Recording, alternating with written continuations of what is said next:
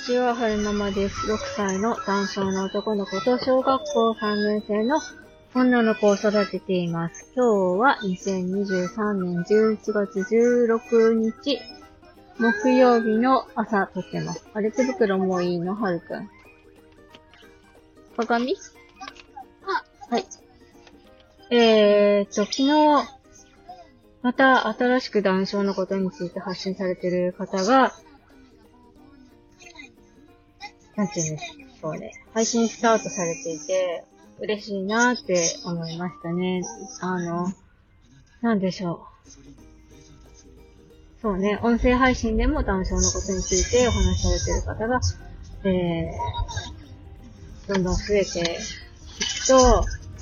いいなーって思います。えー、っと、今日は、あのー、朝、 Voicy で、日刊現代だったかな？のニュースを聞いていて、で、アフタートークで、ひな祭りの、じゃ花祭りの話をしてたんですよね。あの、日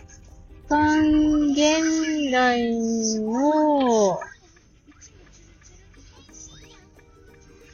スタッフさん？社員さんなのかな？男性お二方がお話しされてるチャンネルなんですけれども、えー、そのうちのお一方が、幼稚園が仏教、仏教関係、おい、じいちゃん、ちょっと後ろ見て危ないでよ。しかも交差点の前に車止めて、こう、そう。で、日韓現代の片方の方が、えー、仏教、北朝に飛んでる、えっと、仏教関連の幼稚園に行っていたっていう話をされていて、えー、仏教関連の幼稚園だから、クリスマスとは無関係だったみたいな話をされていたんでよね。で、えー、仏教、そこの幼稚園では、花祭りっていう、お釈迦様誕生のお祝いを、えー、盛大にやっていたってお話しされていて、で、お相手の方は、ヘビーな祭りですね、みたいな。とか、あと、えー、クリスマスとは無関係だったってその方がおっしゃってたので、お相手の方が、でもお菓子とか出たんでしょ？みたいな感じで、えー、お話しされて終わってたんですけども、ちょっとこう、花祭りに、に対、関する、対するイメージが、ちょっと違うなって思ったので、お話ししたいなと思います。この方、お相手の方が花祭りに対しての知識がないから、地味とか、えー、お菓子とか出たんでしょとか、そんな感じのお話をされていたんですが、えー、花祭りって何かっていうと、あー、えーと、私も、えー、仏教関係の幼稚園に通ってたんですよね。それで、えー、花祭りは何かっていうと、お釈迦様の誕生をお祝いするお祭りなんですよ。で、全然地味とかじゃなくて、めっちゃド派手で、あのー、園児たちは、あのー、花祭りをね、すごく心待ちにして1年間過ごすんですよ。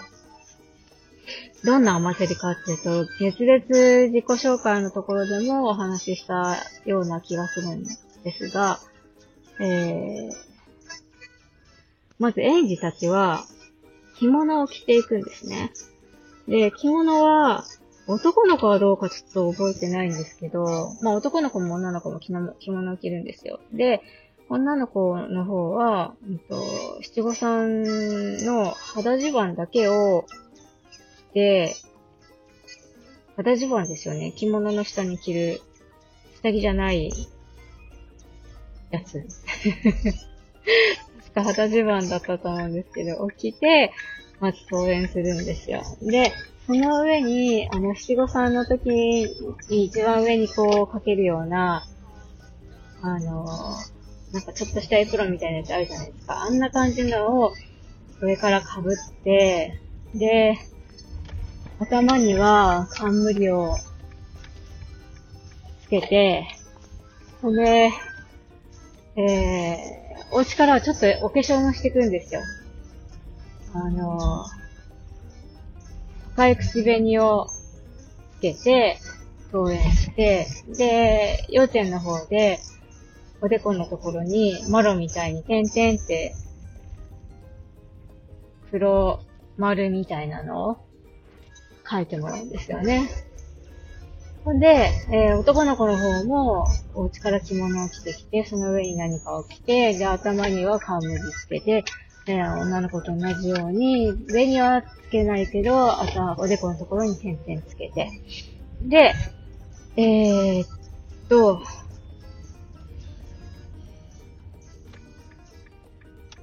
ゾウ、ゾウさん、エレファントのゾウさん、パオーンのゾウさんの銅像を、えー、引っ張りながら、町内を練り歩くんですけど、それをする前の行事があって、円の中に入る前に、園庭にお釈迦様のちっちゃい像が、えー、花祭りの時には出されていたので、そこに、えー、シャツを使って、えー、頭の上からお水をかけて、で、そんな、それで円の中に入って、で、ホールで、ちょっとしたこう、配線みたいな、なんか、お経をあげたりしてたのかな。お経って言っても、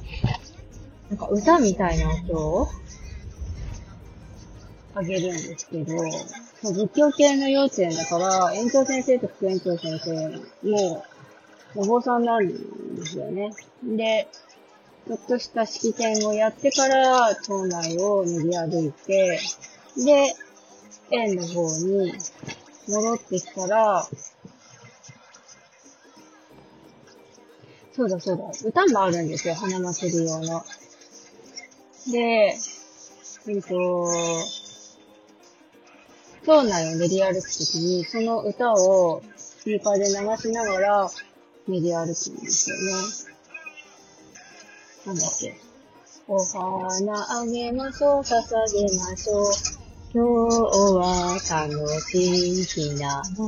日。にゃにゃにゃにゃにゃにゃにゃにゃにゃにゃにゃにゃ。にゃにゃにゃにゃにゃにゃにゃにゃにゃにゃにゃにゃにゃっていうお歌があって、それを練り歩くときにも流してるし、式典の時にも歌うんですよね。で、なんだっけな花祭りが終わると、何かをもらってたんですよね。何をもらってたんですかお地蔵さんみたいな、なんか、銅像だったかな。お菓子ももらってたんですよね。お菓子は和菓子で、おまんじゅうだったか、もなかだったか、あんころ餅だったか。でもなんか紅白の何かだったかをもらったような記憶がありますね。うん。そう。だから、なんていうんですかね。花祭りっていうぐらいだから、春先にやってたのかな？冬とかじゃなくて、ちょっとこう、春日和っていうか、日差しが暖かいなって感じるような時期にやっていたし、えー、着物を着るし、頭の上にはジャラジャラ冠みたいなの着るし、で、園庭も園の中も、お釈迦様誕生おめでとうみたいな感じで、きらびやかな感じだったので、決して地味とかいうわけではなく、割とこう、きらびやかなお祭りだったっていうのを覚えてますね。クリスマスはクリスマスで、やったかなあんまり記憶に残ってないな。でも、お家ではケーキ食べてる気がしますね。うん仏教系の幼稚園だからってね、異文、異文化じゃなくて、えー、別の宗教を、えー、否定するとかないがしろにするとか、そういった教育はなかったように記憶してます。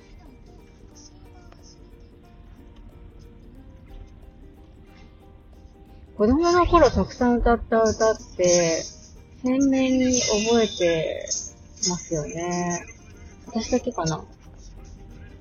幼稚園の時に歌った歌とか、小学校の時に歌った歌とか、中学校ぐらいになってくるとだんだん忘れてくるんですけど、すごく鮮明に覚えていて、小さい頃の記憶って、なんていうかすごいんだなって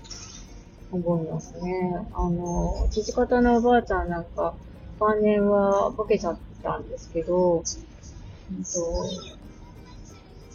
小さい頃の記憶はボケちゃってからも残っていて、うん、よくゴニゴニお話ししてたような記憶がありますね。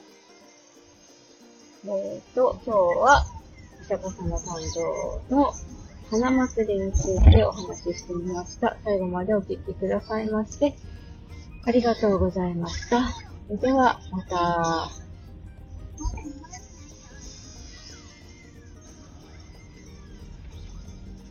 またと言って、まだ止まれないので、もうちょっとお話ししたいなって思うんですけれども、えーと、何の話をしましょうかね。なんか、私、面白いことに、幼稚園は仏教系で、高校は、あの、キリスト系？カトリックか。カトリック系なんですよね。あの、なんでカトリック系の学校に、高校に行ったかっていうと、まあ、ただ単に入りやすかったからっていう だけなんですけれども、仏教系の幼稚園の方では、お釈迦様誕生のお話を聞いたりとか、えー、劇でもやりましたし、まあ、そういう花祭りも経験いて、でもその、お釈迦様の教えみたいなのは、あったのか、なかったのか 記憶に残ってないってことはあんまりそういった、なん、なんでしょうね、授業的なものはなかったんじゃないのかなって思いますね。子供を洗脳しないためにとかそういうことだだったんじゃないかなとは思うんですけども、一方、キリスト教、カトリック系の高校の方は、あの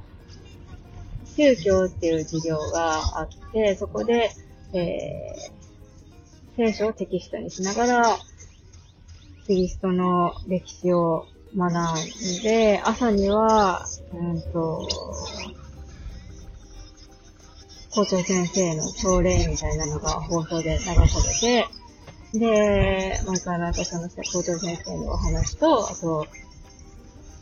最後には手にもしませでしたっけ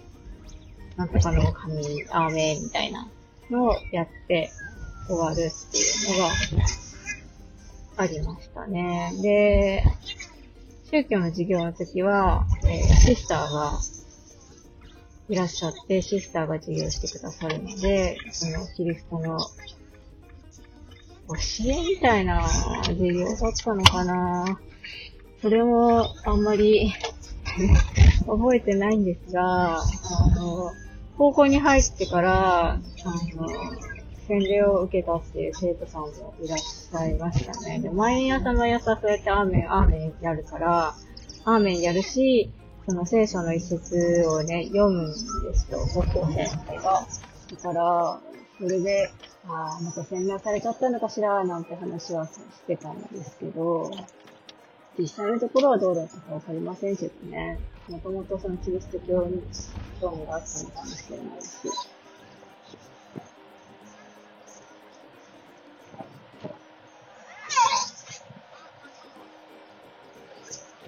うちの高校は、カトリック系の高校だったので、あの、多分肌を見せちゃいけないっていうことで、学校の中にはプールもなかったし、体育の授業では水泳の授業とかもなかったですね。で、割と古くからある高校で、いつできたんだろう戦時中にできたのかな幼稚園から始まって、中等部ができて、高等部ができて、で、三大ができて、みたいな流れらしいんですけど、あの、古い学校だから、先輩方が、割と、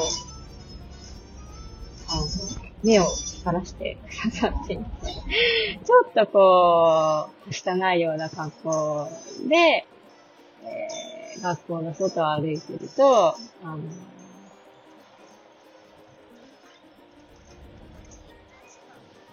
学校の方にね、連絡が来てたみたいですね。で、校長先生の方から朝礼の時に、えー、こういうふうなお話をいただきましたので、ご注意くださいませ、みたいな お話があったのを覚えてます。で、私が高校2年生ぐらいの時からループソックスが流行り始めて、で、高3の時が最前世紀だったのかな。で、まあ、みんなループソックス履くんですよ。でもそれをね、よく思わない先輩が、学校の方に連絡をして、ていたみたいで、あの、ルーズソックス、接触禁止になって学校指定ソックスが販売されることになりましたね。みんなはブーブー言ってましたけど。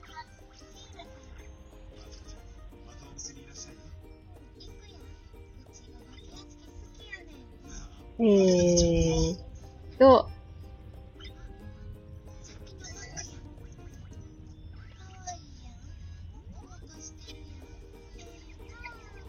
あとなんだろうななんか、おー。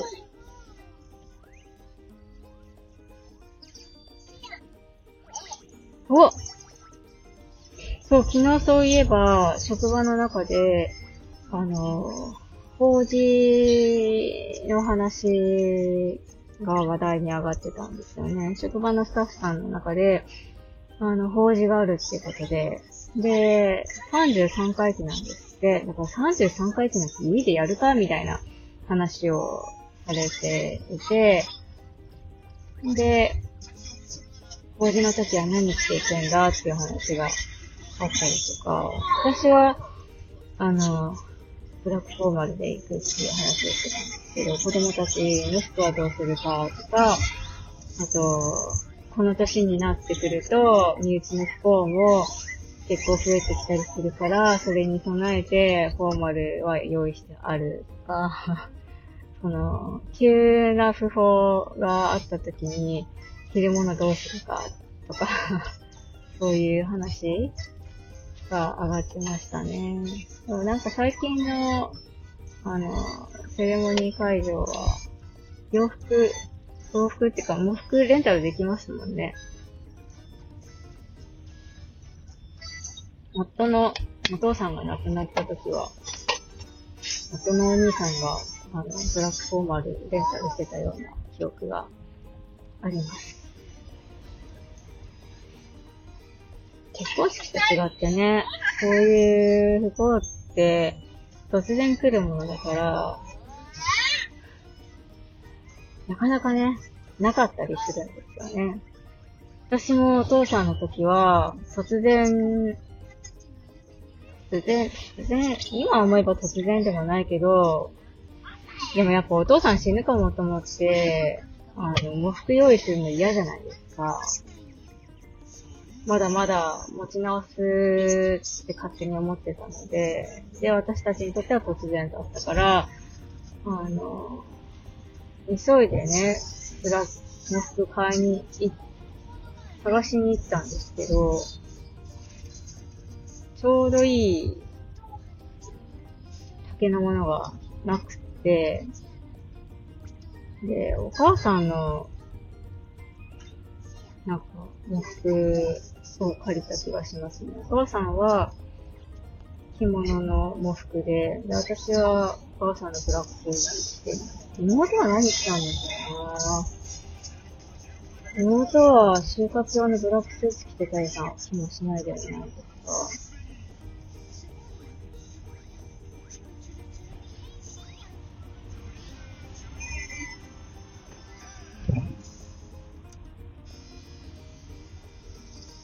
なんか洋服買うときとかも、あの、各シーズン対応できるように、一着は黒っぽい上下のセット持っとかないといけないなとか考えちゃったりとかしますよね。そんな、そういう急な何かに備えて。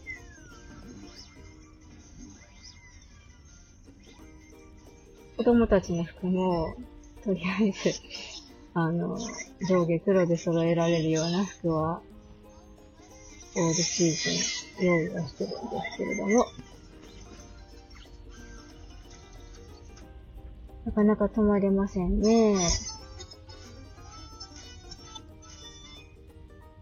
何の話をしましょうか。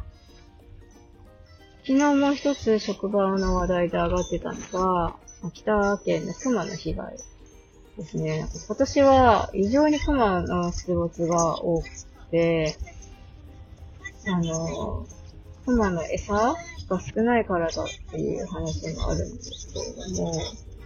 昨日スタッフの方が、スタッフさんがお話しされてたのは、全国の方で熊に襲われた、おじさんかな？おじいちゃんかな？が、なんか、頭の皮を熊に切って描かれたっていう話が新聞に載ってたっておっしゃってましたね。なんか、お菓子屋さんの店主さんだったんですって。で、朝、朝か夜かよくわかんないんですけど、まあお店に行ってシャッター開けたら、中に妻がいたらしくて、で、逃げる間もなく、なんか熊に会ったら、逃げずに、ゆっくり後ずさじしなさいみたいな指導はあるんですけど、まあ、その方がどういうふうにな態度を取ったかはちょっとわからないですが、まあ、なんか、熊に襲われて、でも顔だけは守ったんですって。顔だけは守ったんだけど、なんか、熊にひっくり返されたからなんだか、で、頭の皮剥がされたとかなんとかで、結構大変だったみたいですね。そう、なんか街中にも普通に熊が出てきてるから怖いなって思います。止まれるかな？ぁ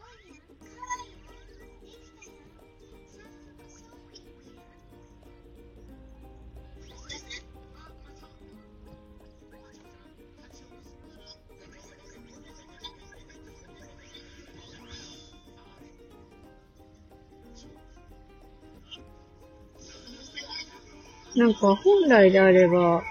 雲ってすごい警戒心が高くて、あの、人がいたら近寄ってこないらしいんですけど、最近の熊さんは、あまり人を警戒しなくなったっていう話もありますし、でも今今年熊が異常に、あの、住宅街に出てるのは、やっぱ餌がなくて、熊も必死だからっていう話をスタッフさんもしてましたね。それではまた。